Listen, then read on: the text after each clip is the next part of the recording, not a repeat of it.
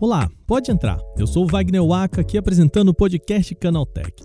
E hoje o programa começa com um assunto sobre metaverso. Segundo uma reportagem da Reuters, a Tencent, a empresa mais valiosa da China, estaria investindo em um braço de realidade estendida. O termo é novo e pode se referir à mistura não só de aparelhos, bem como programas voltados para a realidade mista.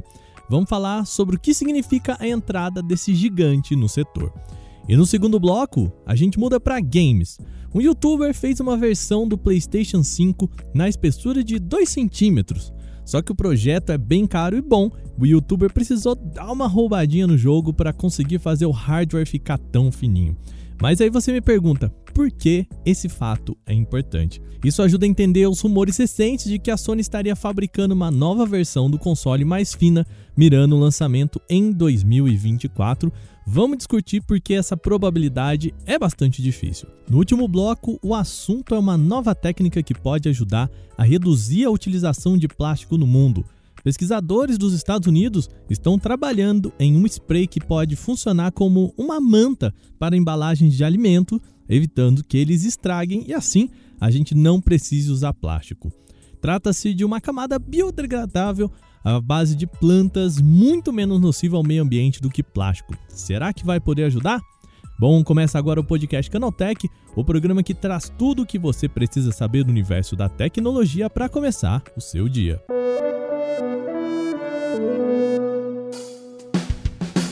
Olá, seja bem-vindo e bem-vinda ao podcast Canaltech, o programa diário que atualiza você das discussões mais relevantes do mundo da tecnologia. De terça a sábado, a partir das 7 horas da manhã, a gente traz os três acontecimentos tecnológicos aprofundados aí no seu ouvido. Lembrando que a gente também tem de segunda-feira o nosso Porta 101, o nosso podcast semanal. Não se esquece de seguir a gente aí no seu agregador para receber sempre episódios novos e já deixa aquela avaliação lá pra gente, beleza? Lembrando que a gente segue com a nossa campanha Apresente esse podcast para um amigo que isso ajuda a gente pra caramba também. Agora, sem mais, vamos logo para o nosso primeiro tema de hoje.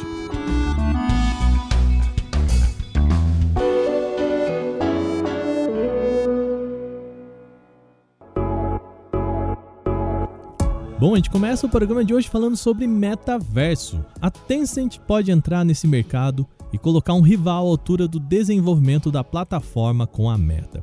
A Tencent, para quem não sabe, é a maior empresa de tecnologia da China e a mais valiosa do país. Segundo a reportagem da Reuters, a empresa teria anunciado para seus funcionários o desenvolvimento de uma nova unidade com foco em realidade estendida. O termo não é exatamente usado no meio, que prefere a palavra realidade mista para quando se usa o combinado de realidade aumentada com virtual. As fontes da Reuters são três pessoas que supostamente fazem parte do projeto. O que a Tencent chamaria de realidade estendida seria o um misto entre hardware e software, ou seja, incluiria também o desenvolvimento de um aparelho de realidade mista para entrar na plataforma da companhia. E a Tencent não deve investir pouco nesse setor não, tá? A Reuters aponta que a unidade seria formada por pelo menos 300 funcionários. E vale lembrar que a gigante chinesa está em um momento de congelamento de equipe, sendo que a contratação de mais uma centena de funcionários mostra o quanto a empresa está empenhada na tecnologia. Além disso, as fontes disseram para a Reuters que o projeto seria uma vontade do próprio presidente executivo da companhia, o Pony Ma. A equipe que vai gerenciar esse time já foi escolhida, mas ainda não teria sido divulgada pela Tencent. A entrada da gigante no setor pode levantar o alerta sobre a meta que ainda derrapa em mostrar ao mundo o que vai ser de fato o metaverso. Atualmente, a empresa de Mark Zuckerberg navega quase que sozinha nesse setor. Há expectativa de que a Apple lance um aparelho de realidade mista, mas nada se fala sobre a companhia entrar com a sua própria plataforma no que possa ser considerado metaverso. Só que isso não deve ser nada barato para a Tencent, tá? Isso porque a Meta mesmo precisou abrir bem a torneira dos seus investimentos para chegar até o ponto em que está no momento. Os relatórios da empresa mostram que desde 2019 a Meta gastou já mais de 10 bilhões de dólares com o Reality Labs, o braço de desenvolvimento do Oculus Quest e do metaverso.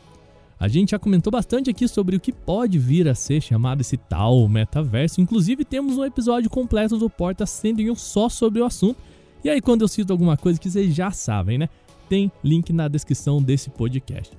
A ideia tem futuro, mas ainda falta as empresas explicarem o que pretendem com isso. A Tencent pode passar na frente nessa conversa, mas ainda precisa de muito investimento para isso.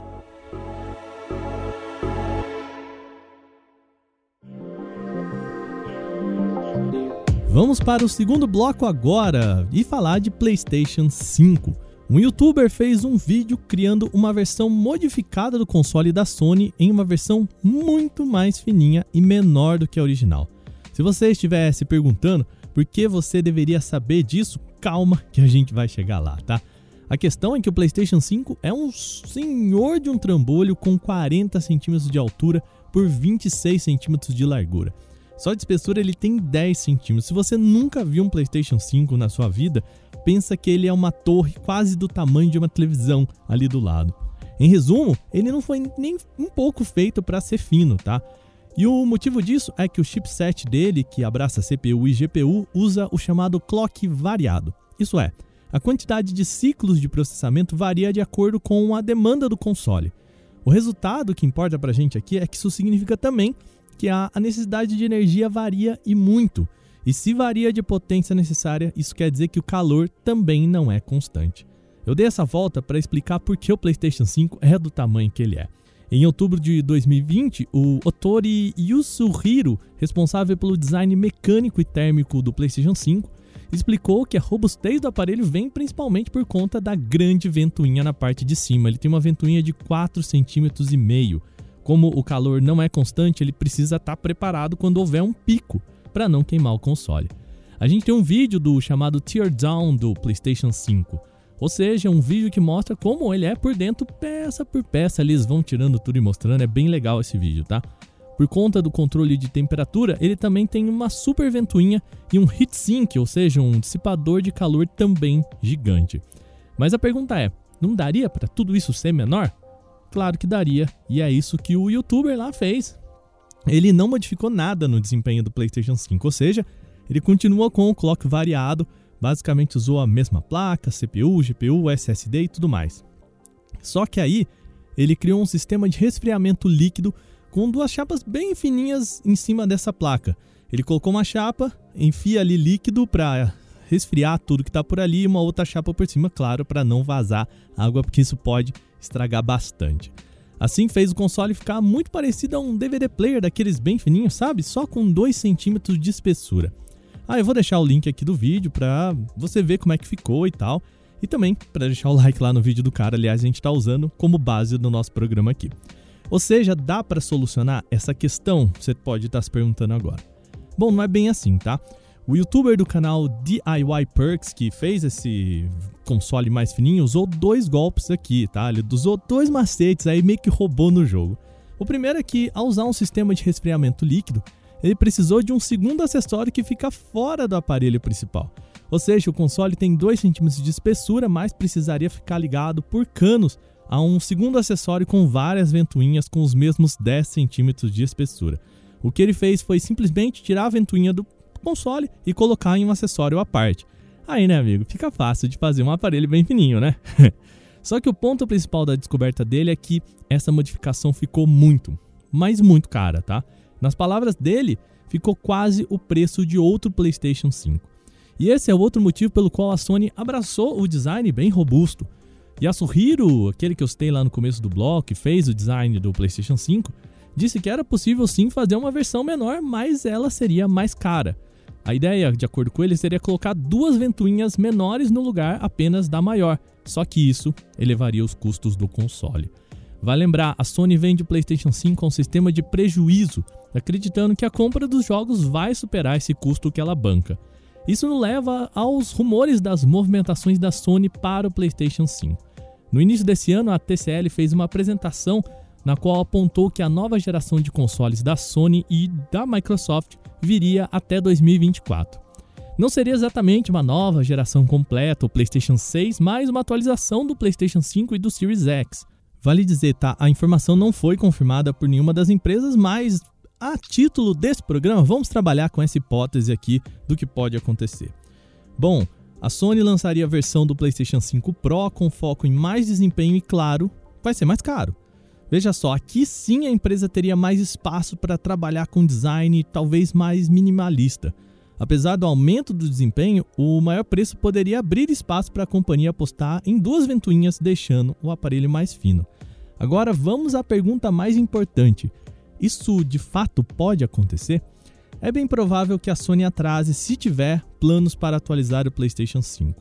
Na última apresentação para investidores, a companhia disse que vendeu menos PlayStation 5 do que o esperado e queria atrasar inclusive o fim da fabricação do PlayStation 4. Isso porque a crise de semicondutores não permite que ela dê conta da demanda de consoles. Tem mais gente querendo comprar PlayStation 5 do que tem PlayStation 5 nas prateleiras. Isso cria um cenário em que a Sony pode preferir segurar o avanço tecnológico do que ir atrás de mais capacidade. Afinal, se a proposta ainda é vender PlayStation 4, é preciso fazer com que os jogos ainda saiam para ele.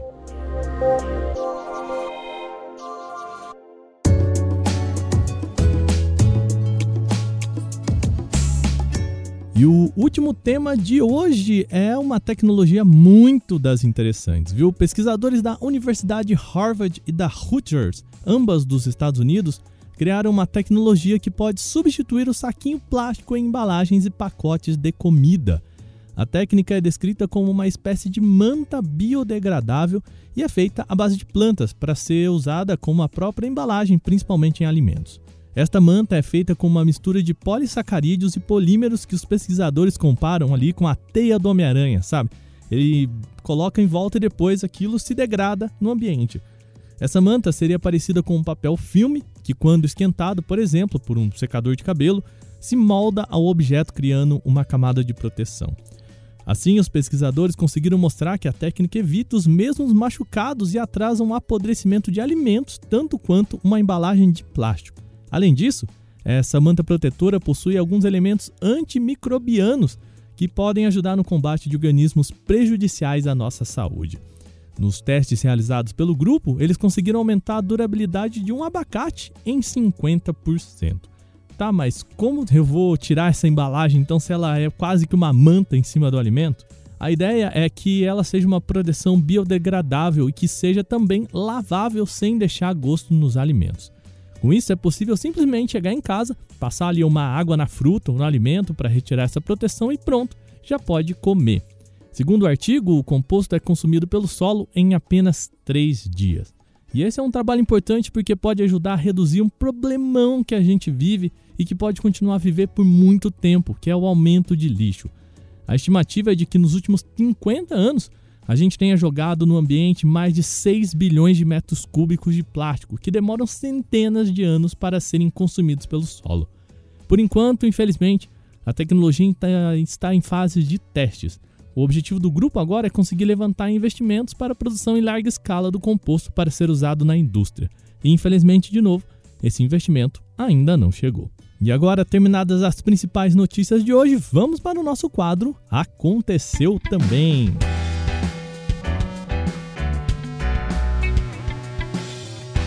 Bom, aconteceu também é o quadro em que a gente fala das notícias também relevantes, mas que não geram uma discussão maior. A Nokia deve apresentar em breve o X21 5G como seu novo modelo com especificações técnicas intermediárias avançadas e que chegaria como o sucessor para o Nokia X20, apresentado em abril do ano passado. Segundo um informante no Twitter, o Nokia X21 5G deve ser oficializado com uma tela de 6,7 polegadas, com tecnologia OLED e suporte para atualização de 120 Hz. Esse smartphone deve ser revelado com o processador Snapdragon 695, solução da Qualcomm que tem suporte para as redes 5G, acompanhado de 6 ou 8 GB de memória RAM e 128 ou 256 de armazenamento interno. Além disso, a fonte diz que o aparelho deve ter uma câmera principal traseira de 64 megapixels. Infelizmente, não existe uma data confirmada para o lançamento do Nokia X21 5G. A implementação de novos componentes estruturais é uma das mudanças mais aguardadas para a nova linha de dobráveis da Samsung, especialmente para o Galaxy Z Fold 4. E eis que novas imagens divulgadas pelo perfil Ice Universe no Twitter mostram como poderá ser feita a tela interna do dispositivo com um vinco menos visível e comparação com o Galaxy Z Fold 3. As fotos mostram um comparativo direto entre as duas gerações vistas de um mesmo ângulo, e o modelo mais novo tem uma marca bem mais discreta ali, que deverá ser resultado de atualizações das peças como as dobradiças e a própria tela flexível. Além das melhorias estruturais, a nova série de dobráveis deverá trazer atualizações de hardware como o Snapdragon 8 Gen 1 da Qualcomm. As configurações podem incluir 12 GB ou até 16 GB de memória RAM, 256 ou 512 de armazenamento interno, assim como o modelo atual. Uma terceira opção ainda traria 1 TB de armazenamento também vendida em mercados selecionados. A Samsung não indicou uma data oficial para o lançamento do Galaxy Z Fold 4, mas é bastante provável que o celular seja mostrado em breve. As informações divulgadas pelo informante John Prosser indicam que a marca vai fazer um evento no dia 10 de agosto para iniciar as vendas no dia 26 do mesmo mês. A Realme anunciou seu novo celular de entrada com a chegada do C30. As especificações são realmente de um dispositivo bem básico, tá? Ele tem apenas 2 GB ou 3 GB de memória RAM e 32 de armazenamento interno. O processador é um Unisoc T612, um chip voltado para o mercado de entrada que deve dar conta do recado aqui. O C30 vem com interface Realme Go Edition, baseada no Android 11, que deve combinar bem com hardware mais simples. A tela tem 6,5 polegadas em LCD com resolução em HD+.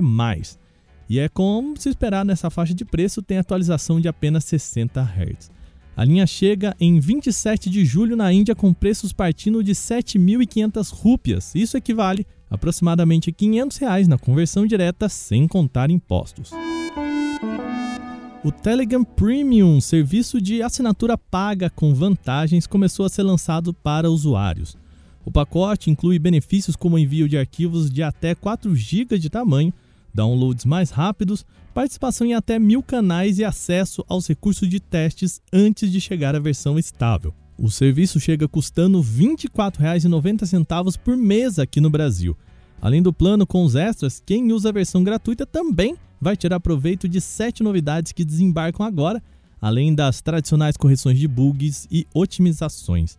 Em geral, o pagamento de assinatura mensal serve para desbloquear o dobro dos limites impostos aos não assinantes.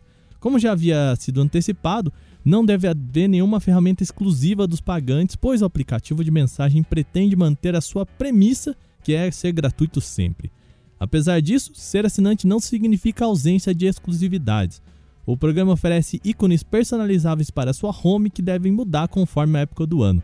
Já os stickers com efeitos especiais vão ser visualizados por todos, mas enviados somente pelos premiums. A quarta dose da vacina contra a Covid-19 deve ser mais uma vez ampliada no Brasil. No momento, o Ministério da Saúde estuda liberar a nova dose do imunizante para todos aqueles que têm 18 anos ou mais no país. Ainda não há previsão sobre quando essa decisão vai ser oficializada. Caso a área técnica da saúde aprove o uso da quarta dose da vacina para todos com mais de 18 anos, a convocação não será de forma escalonada nem separada por faixas etárias. Até o momento, a saúde recomenda a aplicação da quarta dose apenas para pessoas com mais de 50 anos, profissionais de saúde ou imunossuprimidos, como aqueles que enfrentam câncer, passaram por um transplante de órgãos ou convivem com HIV. Antes de liberar para todos com mais de 18 anos, é previsto que o Ministério da Saúde amplie o uso da quarta dose até o final de semana de forma menos abrangente.